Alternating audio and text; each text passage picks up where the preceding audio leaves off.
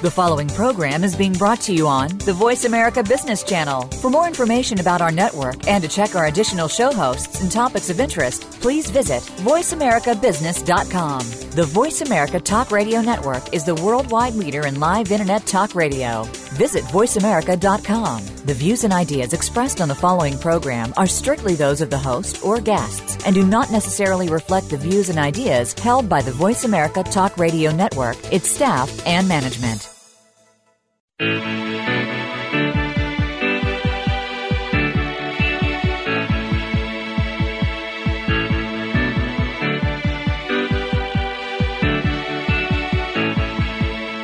This hour of the Costa Report is brought to you by Dole Food Company, the world's leading producer and distributor of fresh fruits and vegetables.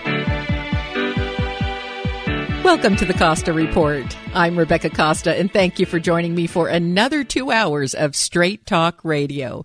I want to welcome members of our armed forces who are joining us from remote locations over the internet, and listeners tuning in on new radio affiliates in Hawaii, California, New Hampshire, Florida, Tennessee, and Minnesota. Thank you for being with us today.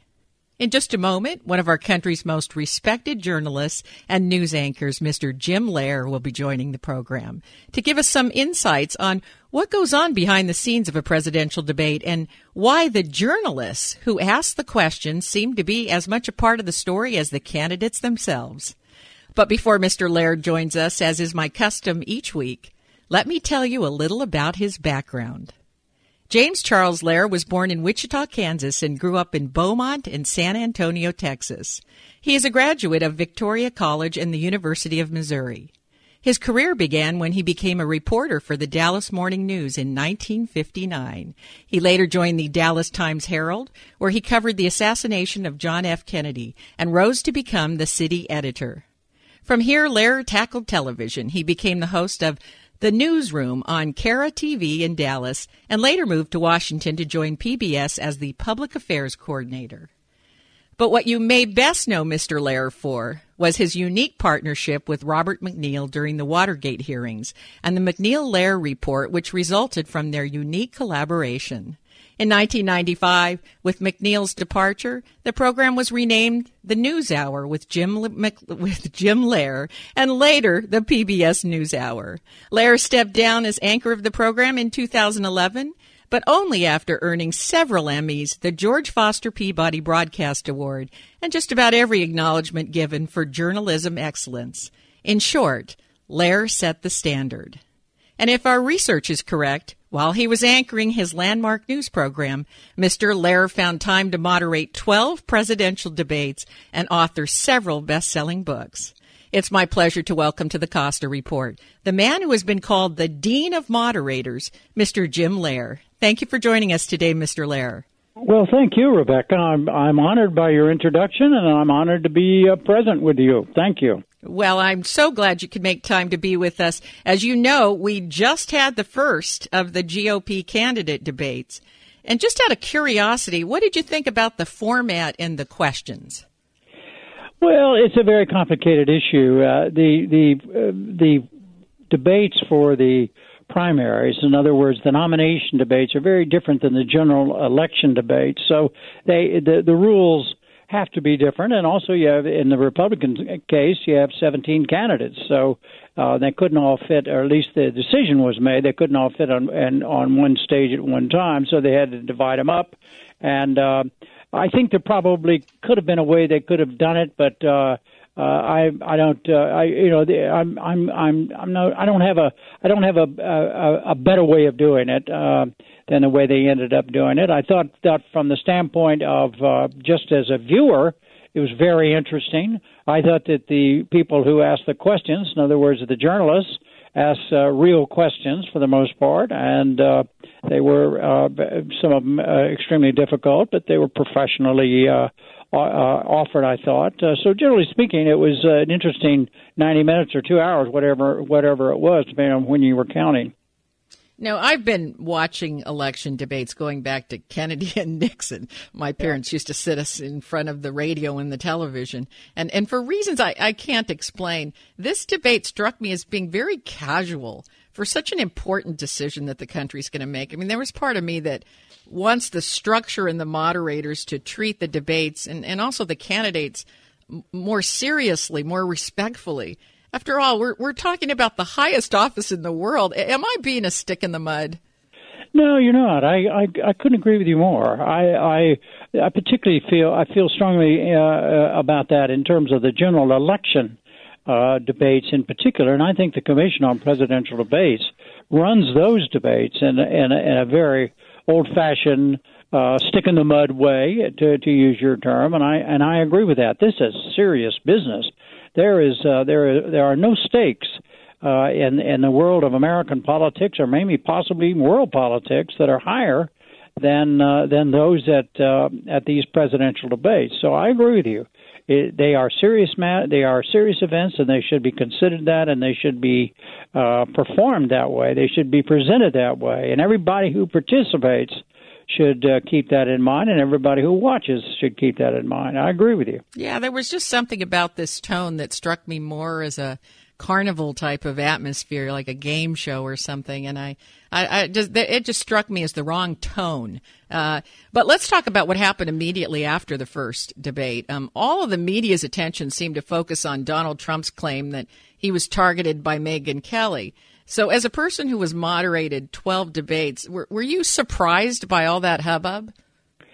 You know, I really wasn't. Uh, the uh, this has happened before, four years ago, also in, in some Republican debates. Uh, uh, Newt Gingrich uh, attacked the moderator, in that case, John King, at a of CNN.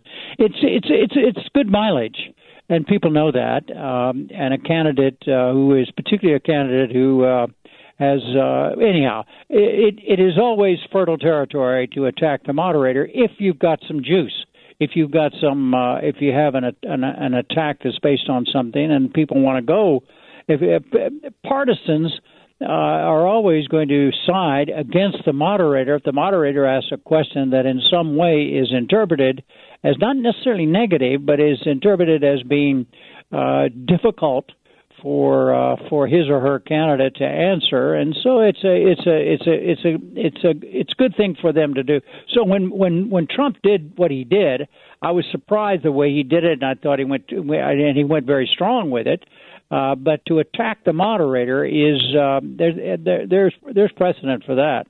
I don't know. That just it seems kind of a I don't know like a, a gimmick or something to go after the moderator if if all else fails. I, I mean, anytime there's a debate, the moderator comes under scrutiny. And this even happened to you in 2012, where half the audience was delighted that you let the candidates address each other in the debate, and the other half criticized you and said you didn't take control of the debate. Can you talk a little bit about your decision to let the candidates talk to one another? Well, I'm glad, I'm glad you asked about that. I because yes, you're exactly right. There were there were I was criticized for for letting it go, at the same time praised for for for letting it go. Um, the, the the bottom line for me was I signed on to let it go. That is what the the Commission on Presidential Debates wanted. They wanted to move to a, a more open format, and they they they asked me uh, as the moderator uh, to do that, and and the candidates were so informed. Uh, there was no, and and and the public was so informed. I mean, in other words, I said that at the very beginning, and then I tried everything I could to get it open, get it opened up. And once it did get opened up, I left it alone. And my feeling was that um, I did what I set out to do. Now, some people uh, criticized me because they wanted, they they felt that it it needed to be more one minute here, one two minute, one minute, two minute. Two. Well, that's the way they've always been. But in this case, the debate commission, not I, I didn't make that decision. The debate commission made the decision uh, to open it up, and they just wanted me to facilitate that, and that's what I tried to do. Well, that's one of the things I've admired about you as a moderator is you never tried to make yourself part of the story. I'm wondering in this last GOP debate, did you feel that they were trying to, you know, make themselves part of the story? Unfortunately, we're going to have to take a hard break, but I'd, I'd like to explore that a little bit because, sure. uh, you know, it's such an opportunity for a moderator. I wonder, uh, well, first of all, I would never do it because because no matter what you do, somebody's going to be unhappy with you. But but uh, but it's such an opportunity, and so I wonder if there if some moderators do wind up positioning themselves in such a way that they make themselves part of the story. And I think that's just uh, absolutely opposed to what I think a moderator ought to be doing. But let's take that up on the other side of the break. Uh, stay right where you are. We'll co- when we come back, we're going to find out why some questions never seem to come up in the debates. You're listening to the Costa Report.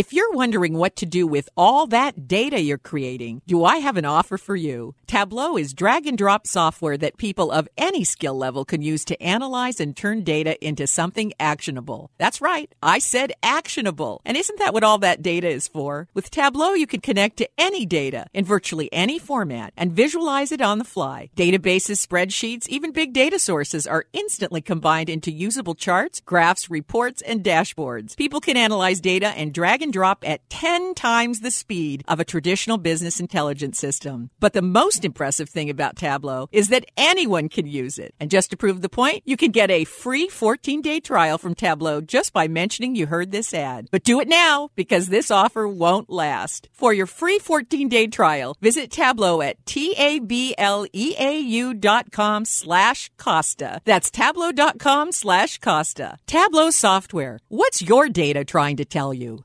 I'm here today with Scott Caraccioli of Caraccioli Cellars, recent winners of the best sparkling wine in the U.S. in the Champagne and Sparkling Wine World Championship. Congratulations, Scott. Thank you, Rebecca. Thanks for having me. So, what is it about your Brut Cuvée that beat all the other competitors around the world? We really focus on creating an expression of the Santa Lucia Highlands and doing it the right way. And when you control the process from the beginning to the end and you have talent like Michelle and top tier grapes, they really shine through. This was a worldwide competition. It was definitely a humbling experience. We were in a room with producers that have been making wine for over 100, 200 years and was a huge honor to have Tom Stevenson give us the best U.S. Sparkling Wine Award. We fared really well overall. We had three wines win Best of Class, which was great.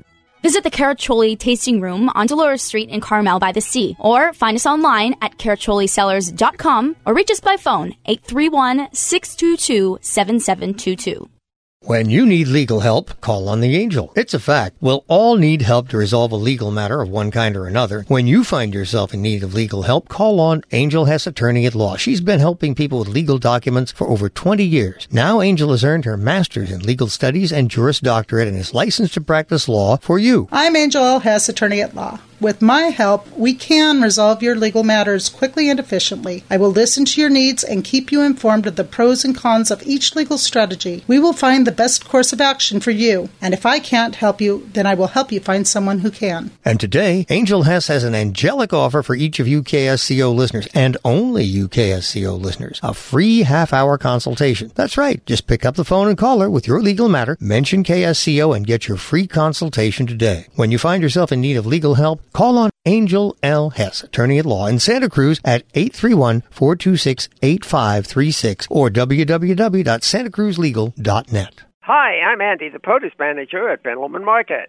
This holiday, we are featuring California garnet yams, 99 cents a pound, navel oranges, 79 cents a pound, broccoli crowns, $1.99 a pound, red seedless grapes, 269 a pound, 3 pound bag seedless clementines, 3.99 each, California hothouse cluster tomatoes, $1.69 a pound, and 1 pound clamshell strawberries, 3.99 each. From Washington, we have large Granny Smith apples, large and small Fuji apples, 99 cents a pound. From Mexico, we have tender green beans, $1.99 a pound. And from Peru, we have asparagus, three ninety nine a pound. In organics, we are featuring garnet yams, dollar forty nine a pound, and organic five pound bag russet potatoes, two ninety nine each. Check out our great selection of fresh produce at Ben Lomond Market.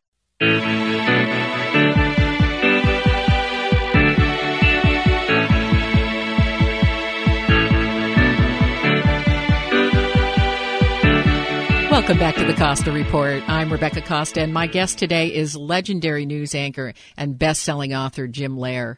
And before the break, you were making the point that uh, the structure of the debate you moderated in 2012 was to allow the candidates to address each other, and so uh, that had been decided far in advance. And as a result, when they began speaking to one another, y- you didn't intervene. Uh, yet there were a lot of viewers who weren't aware of that, and they were critical that you uh, didn't stop the candidates. Uh, and it was a shame that that point wasn't made, I think, in advance.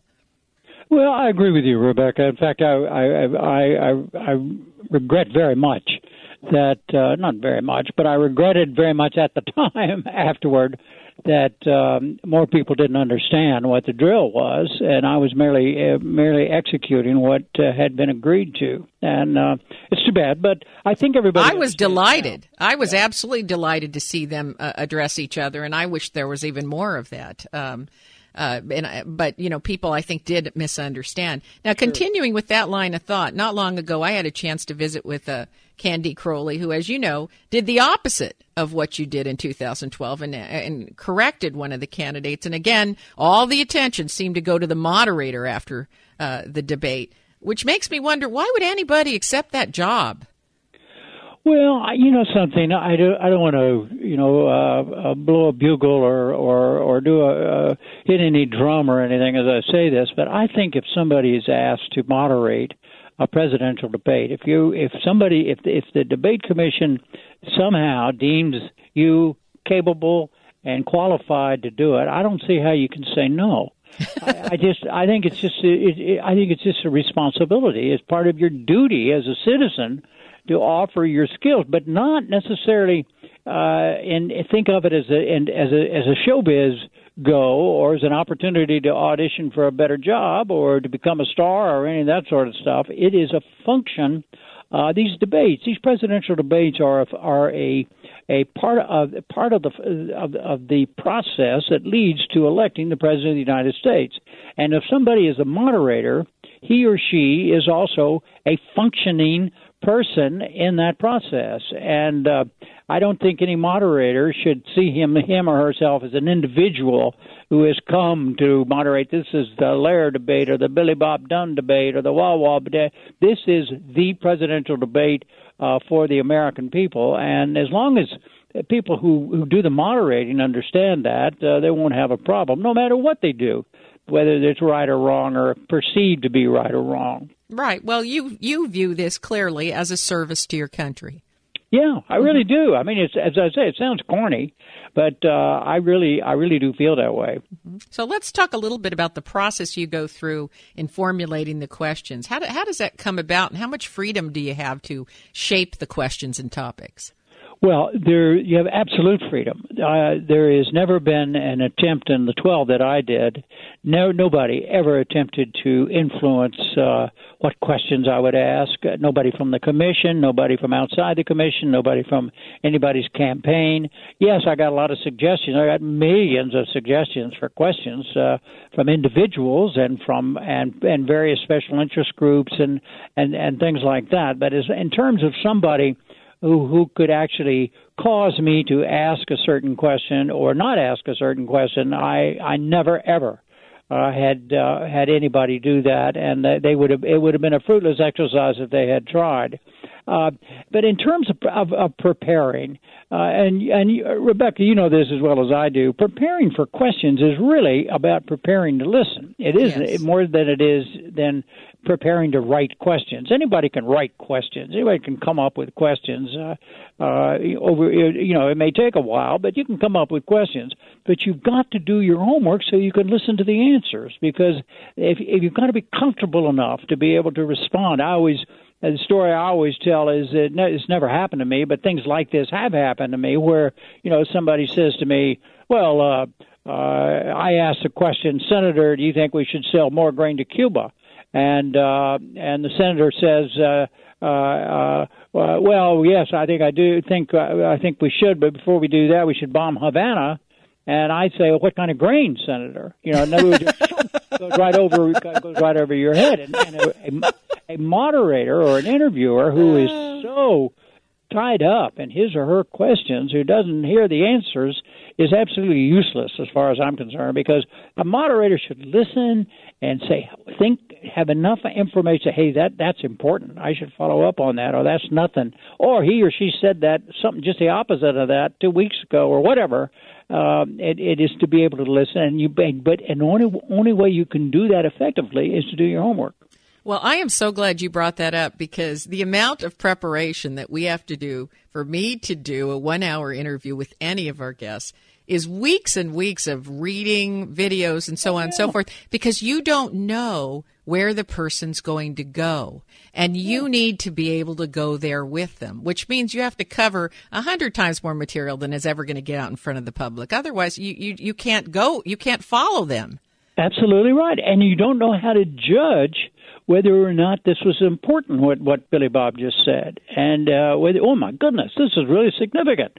Well, if if or or if you're so wrapped up in your next question, you you will not hear hear something, and if you haven't done your homework, you won't hear it well enough to be able to react properly. Uh, that that's what it's all about. Now, along those lines, uh, do you ever discuss the general topic areas with the candidates or their handlers in advance?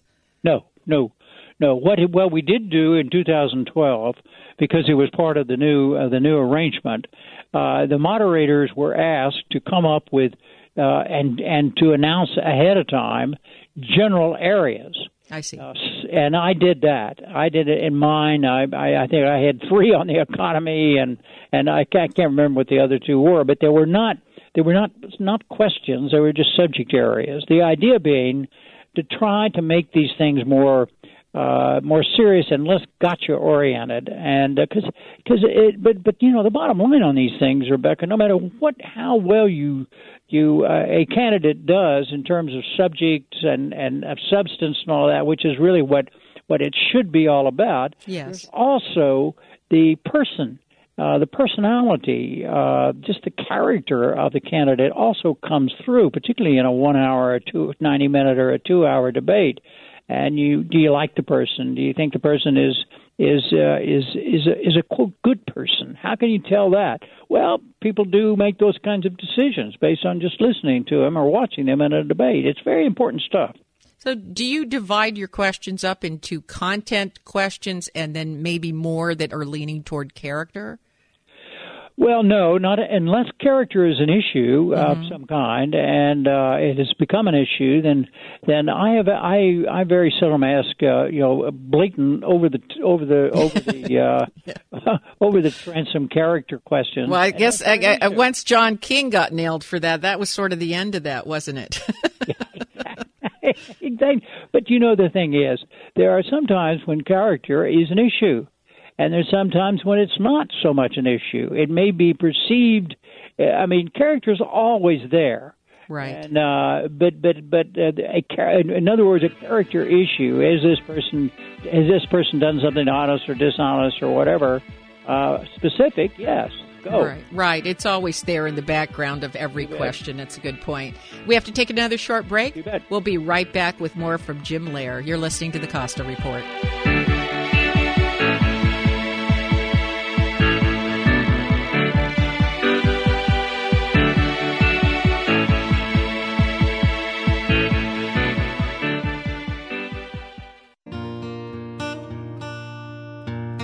Biodiversity is the very fabric of our lives. It is everything around us, all of nature.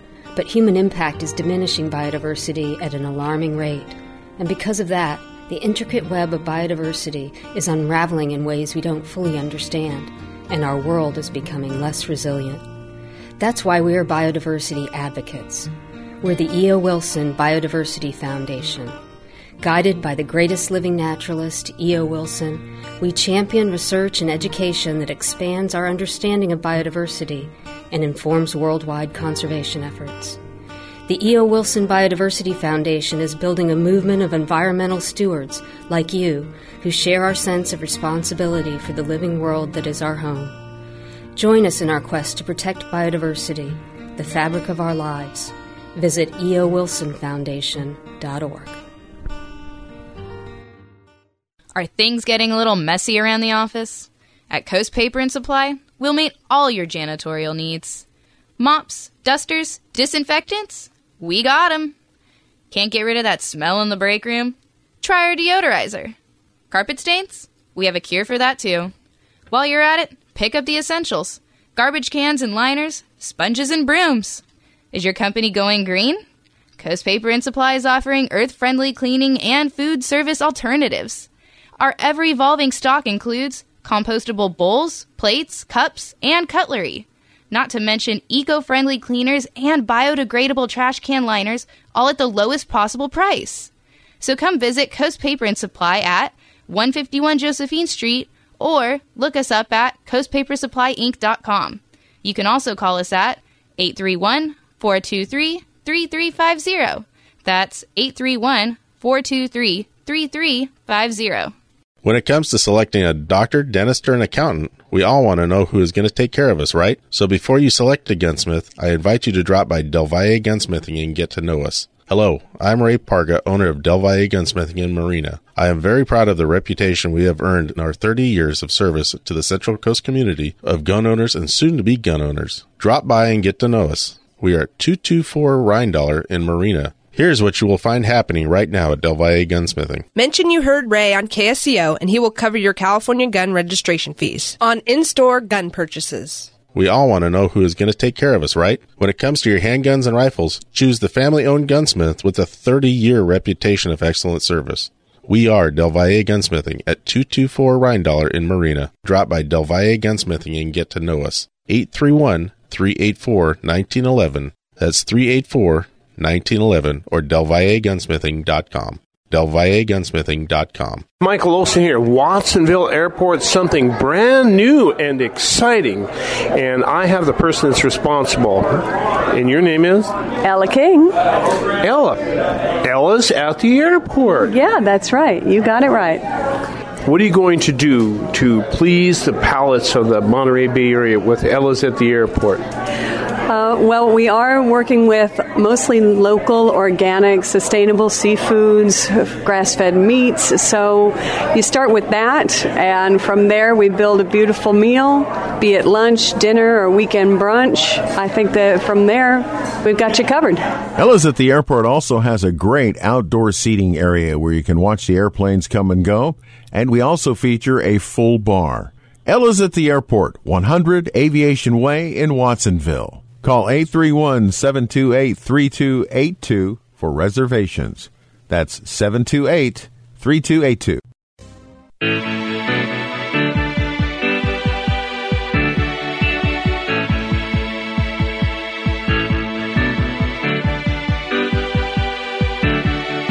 Welcome back to the Costa Report. I'm Rebecca Costa, and if you're just joining us, my guest today is Jim Lehrer. And before the break, you were explaining that uh, there are no restrictions on the questions asked by presidential debate moderators, though the general subject areas may be shared with the candidates.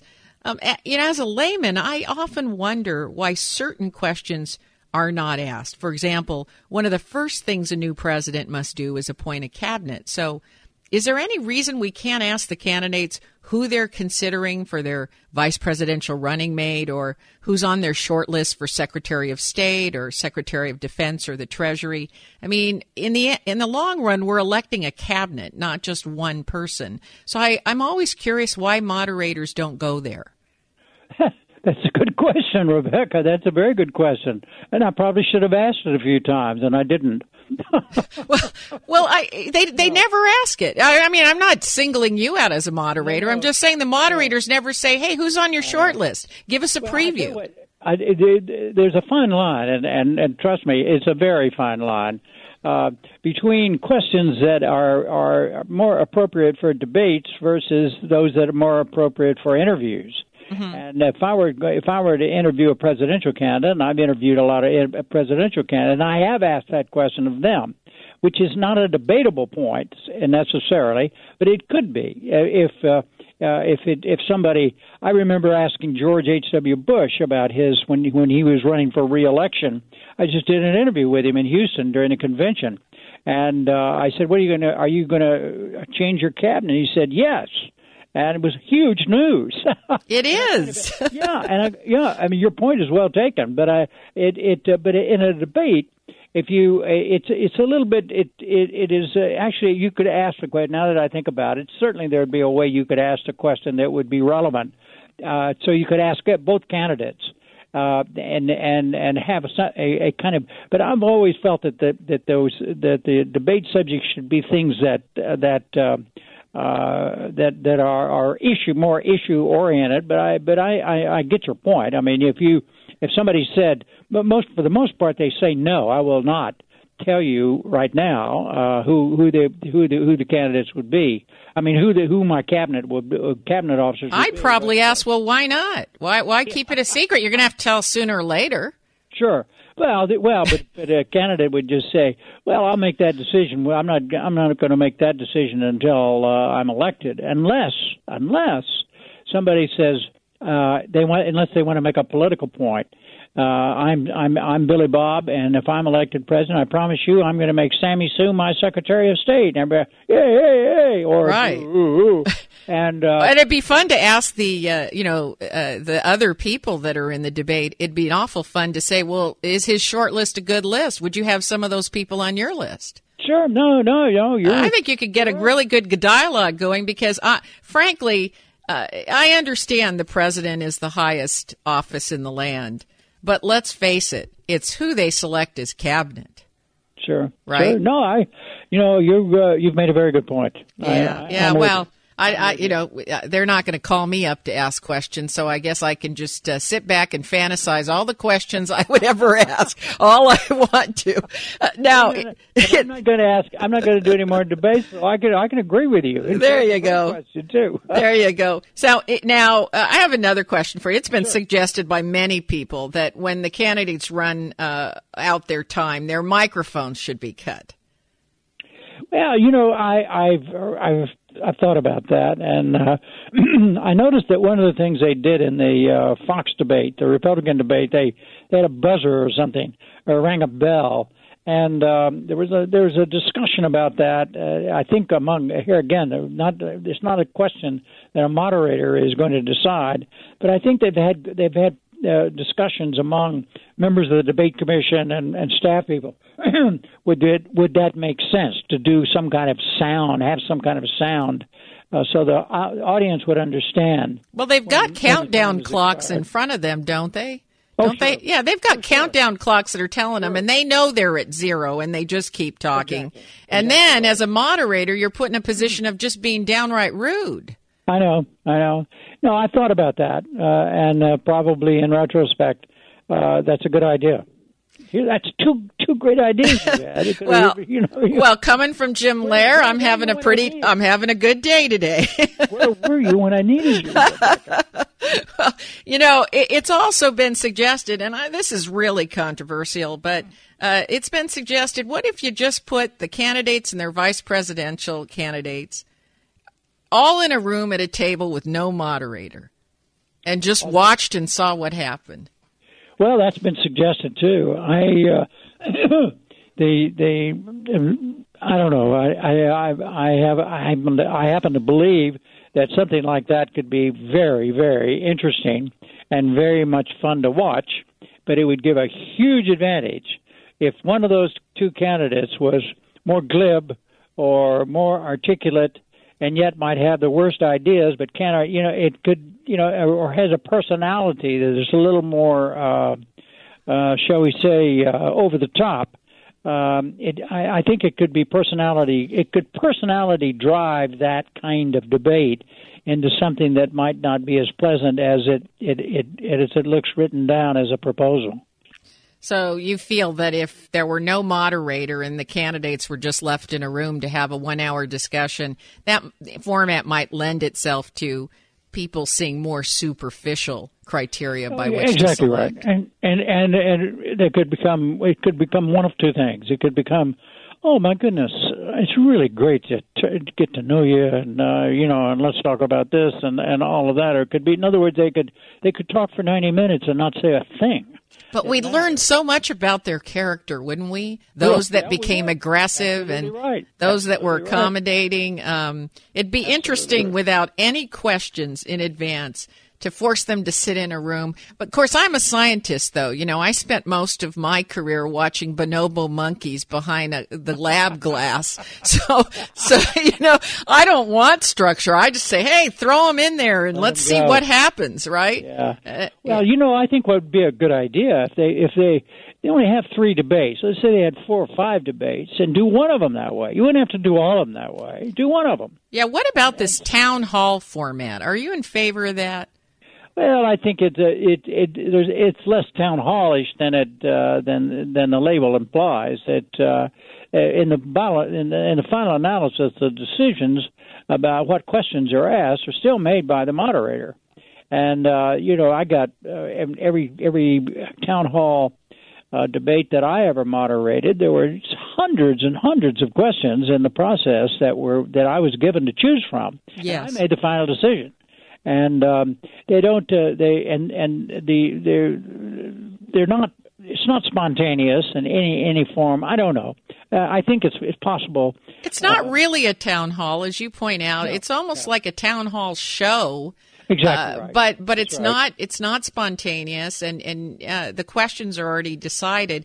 And also, there's this awkwardness in the ones where they have people sitting in the bleachers, where the candidate has to come out and then they have to retreat back into their corner, and it just makes me physically uncomfortable.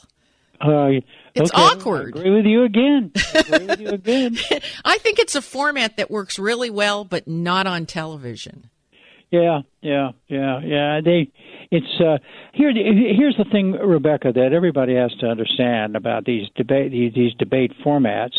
That a lot of it is driven, like it or not, by the wishes of the candidates. Yes. Uh, through their handlers and whatever. If somebody is really good at uh, really good on his or her feet and really you know smooth what they call a a flannel somebody with a real flannel mouth It's an old Texas expression. That that and so that person's handlers want a wide open debate. Mm-hmm. they want a, a a quote town hall debate. Then the people who only talk in in one or two minute lines um, they don't. They don't. Yeah. they want it structured yeah they they want it buttoned down Sure. Absolutely. Now we have to take our final break. We'll be right back after these messages from our sponsors. You're listening to the Costa Report.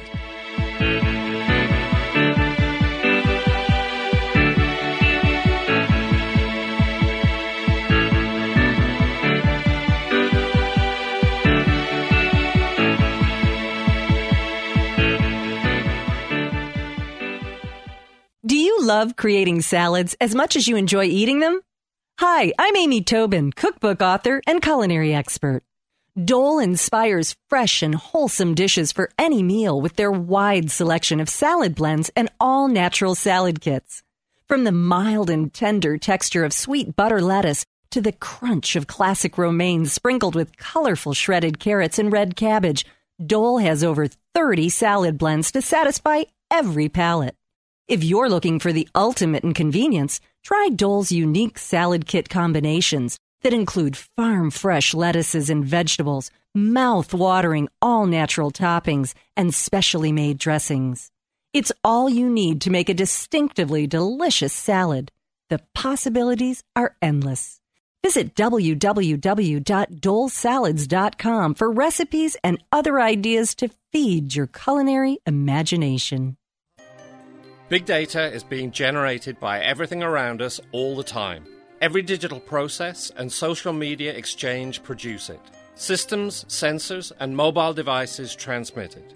Big data is arriving from multiple sources with ever increasing velocity, volume, and variety. It's becoming the world's newest resource for competitive advantage allowing decision making to move from the elite few to the empowered many. The escalating demand for insights requires a fundamentally new approach to architecture, tools, and practices.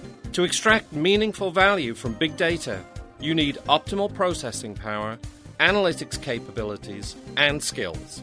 Find out how IBM Big Data and Analytics can transform your business Visit www.ibm.com slash big data today. That's www.ibm.com slash big data. Is your internet connection slow? Do you experience outages or dread calling customer support? How about your latency? Etheric Networks can help you.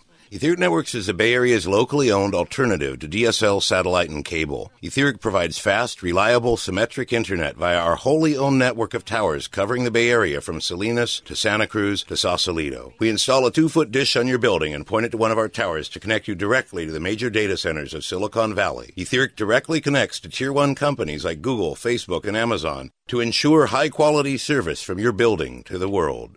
KSCO Residential Special. Residential service up to 10 megabits per second, symmetric. That's up and down for $85 a month and $199 installation. With guaranteed minimum speeds and uptime, unlike our competitors. Etheric Networks. Call 650-399-4200. That's 650-399-4200. Etheric.net. That's E-T-H-E-R-I-C dot net.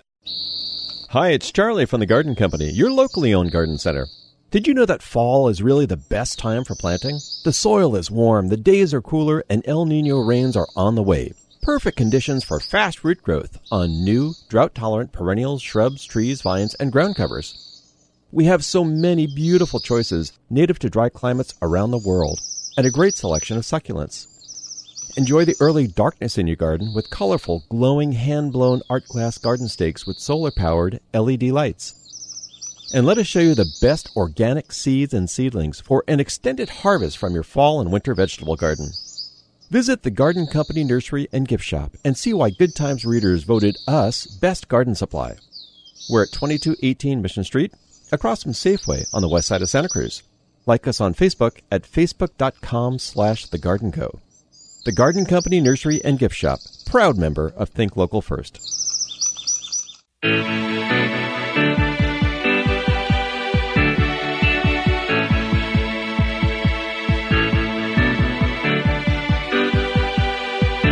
Welcome back to the Costa Report. I'm Rebecca Costa, and my guest today is the man who set the standard for in depth, nonpartisan news coverage, Mr. Jim Lehrer. So, switching gears for just a moment here, my father used to call the media the fourth branch of government because he said that it will always provide necessary oversight. And you certainly experienced that when you covered the uh, live Watergate hearings.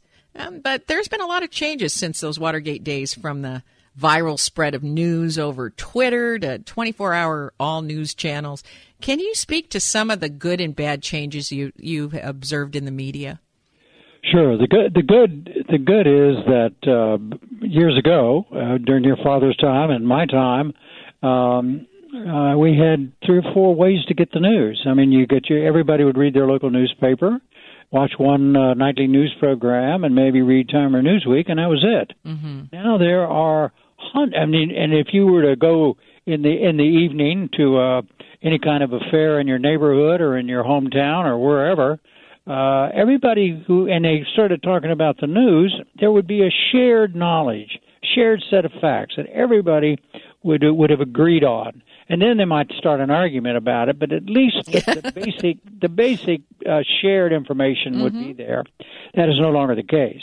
And uh, now there are there are hundreds, if not thousands, uh, maybe millions of sources of information of various kinds, and some of it is is is opinion information. Some of it is historical information. Some of it is gibberish. Some of it is is fabulous. Some of it is very perceptive. Some of it is stupid.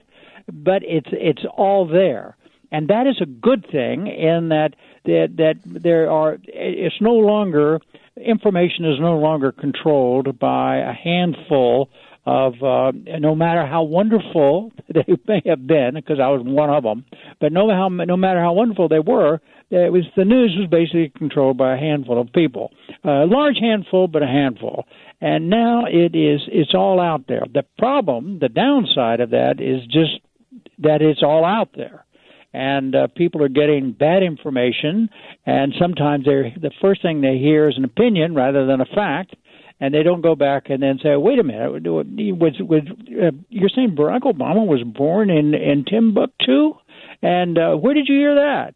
Uh, or whatever it is, whatever you hear, um, uh, or and and at any rate, the average person who wants to be informed just has to work a lot harder than than he or she used to, but has many more resources to do that. And uh, that's the revolution that we're still in the middle of, and uh, everybody's party party to it. Both the, both the, those of us in the, in the in the information end, and those of us in the consumer end, which is everybody and uh, try to figure out a way to deal with all this tsunami of information that is flowing our way. Well, I couldn't agree with you more. I mean, I think it's a mixed blessing here. According to Eric Schmidt, the CEO of Google, we're generating as much new information every 48 hours as we did from the dawn of humankind to year 2003. That means every Friday, that entire universe of information is recreated by Monday morning. So the trouble we have is the veracity of the news. That's exactly right. I couldn't agree. I mean, how more. do you, how, you know, for every story you read, there's five that it, co- contradict it, and uh, and and so in some ways, when there were only three or four news outlets, at least they went through a vetting process. There was some filtering process uh, before you got the news. It's the same problem I have with electronic publishing. These days, everybody can be an author. Right. But there's more really crappy books than at any other time in history. because the editors, I mean, to get a book published, as you know, and I know, to get a book published by a major publishing house, you really have to have a real a, a book that they're willing to bet their money on. Absolutely right. And that process alone was a vetting process. Exactly right. Exactly right. And when it went through that process and it was published by a name a name uh, publisher, that had that that had a a, a, a hey, I got to pay attention to this quality to it. And now that that no longer exists. And I agree. But the good thing is, as you, uh, you, you, we are agreeing on this. The good thing is that there are ways that you can go ahead and publish your own book, or you can get other. There are other ways to do it. You can do ebook. You can still. You don't have to sit back and say, "Oh my God, Dave." But it's also created so much junk. Oh, I know. I know. Oh my goodness! And and the average person, how much time do they have to really go research? I agree. I agree. This is why the re- why it's a revolution and why it's still in progress because nobody knows what to do about this, and uh, there's got to be a way to to to access this information in a way that you don't have to spend all day doing it, and uh, that we're not there yet. No, it's it's figured it pretty messy. We're right in the middle of it. I think you know, and, and with any change, you know, any tectonic change like this, there's going to be a messy period in between, and I think we're just in that messy period. Um, I couldn't agree with you more. we are just about out of time, but um, I, I have to ask if you're still writing and do you have a new book coming up? Because you know I've read every one of your books. I'm a big Oh, fan of your writing. Rebecca, you you you should be a member of my family because I don't think anybody else can make that statement. I'm available for adoption. Would I'm a little old and used, but I'm available for adoption. Um, but do you have a new book coming out? No, I've, I've I've got a new book that I'm finishing, but it's uh, it's going slowly and uh, and not as well as I would like, but it's uh, it's I'm still working on it, and uh, it's so it'll be a while. Well, as a fellow writer, I'll tell you, you never really know where you are in the book until it's done. That is true. You got it. Amen. So, well, that is all the time that we've got left. But before we say goodbye, I do want to take a moment to thank you for your public service and for raising the bar for all journalists everywhere. Well, thank you, Mr. Lehrer. Thank you, Rebecca. Thank you very much for for your words and for your time today, and everything that you've done. Well, thank you, and I hope you'll come back soon. If your station is leaving us after this first hour and you have a question or comment to make about our interview with Jim Lehrer today, you can email me at RebeccaCosta.com or drop me a note on Facebook, Twitter, or LinkedIn. How do you feel about the first GOP presidential debate? Am I being too harsh when I say the debates are looking more and more like game shows and not treated with the seriousness that electing the leader of the free world should portray? How did you feel about the questions that were asked? Wouldn't you like to know who the candidates have in mind for a vice presidential running mate, or for Secretary of State, Defense Secretary, Treasury Secretary, and so on? Why aren't these questions asked? Forward your comments to the contact page at RebeccaCosta.com. And if you happen to miss the full interview with Mr. Lehrer, remember that you can download previous episodes of the Costa Report from our website, Apple iTunes, Podbean, and our YouTube channel. And if you haven't been to the website yet, well, do that right now because it is chocked full of videos and book reviews and blogs and breaking news. And all you have to do to enjoy all of it is go to RebeccaCosta.com. It will cost you nothing and it is completely calorie free. and while you're at the website, be sure to check out our bookstore because when you click on any book on the bookstore webpage, it'll take you right over to Amazon.com. And by going through our book page to get to Amazon, you help support programming like you heard today. It is absolutely true. Amazon pays the Costa report, a small percentage of everything you buy on Amazon if and only if you go to our book page first. And I mean everything a new printer, a backpack for school, a book, a camera, even a pair of socks. No matter what you order from Amazon, they pay a royalty to the Costa report when you go through our website to get to Amazon to make your purchases. It won't cost you one red cent. I promise. I promise. So please, the next time you're going to buy something at Amazon, go to RebeccaCosta.com and click on any book on the bookstore page. It's easy and it's a free way to support your favorite weekly news program. And I'll tell you what, folks, if you like the interview today, then you're probably a big fan of nonpartisan radio, and that is what the Costa Report is all about. In the tradition of the MacNeil Lehrer Report, we try to maintain nonpartisan journalism, and I know there's not a lot of it on the air t- these days. It seems like almost every program that you turn to is somehow polarized to the left or the right to gain market points. Well, we're not going to go there. We're going to continue to hold firm and be a nonpartisan radio program, and we need your support. So I hope that you'll go to RebeccaCosta.com the next time you're thinking of making an Amazon purchase and let your friends know about it too. My guest next week took over as executive director of the American Civil Liberties Union just seven days before the 9 11 attacks. Anthony Romero will be here to talk about the growing need to protect liberties guaranteed by the Constitution. Don't miss an honest look at post 9 11 America with Anthony Romero right here on the only news program that puts policy ahead of politics. Now, stay tuned for a second hour of Straight Talk Radio. You're listening to the Costa Report.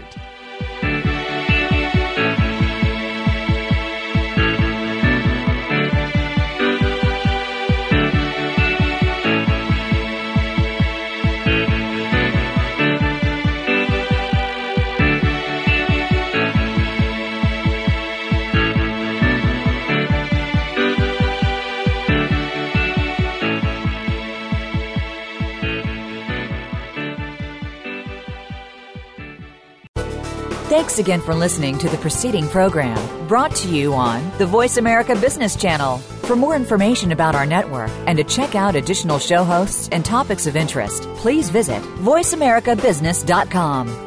The Voice America Talk Radio Network is the worldwide leader in live Internet talk radio. Visit VoiceAmerica.com. The views and ideas expressed on the preceding program are strictly those of the host or guests and do not necessarily reflect the views and ideas held by the Voice America Talk Radio Network, its staff, and management.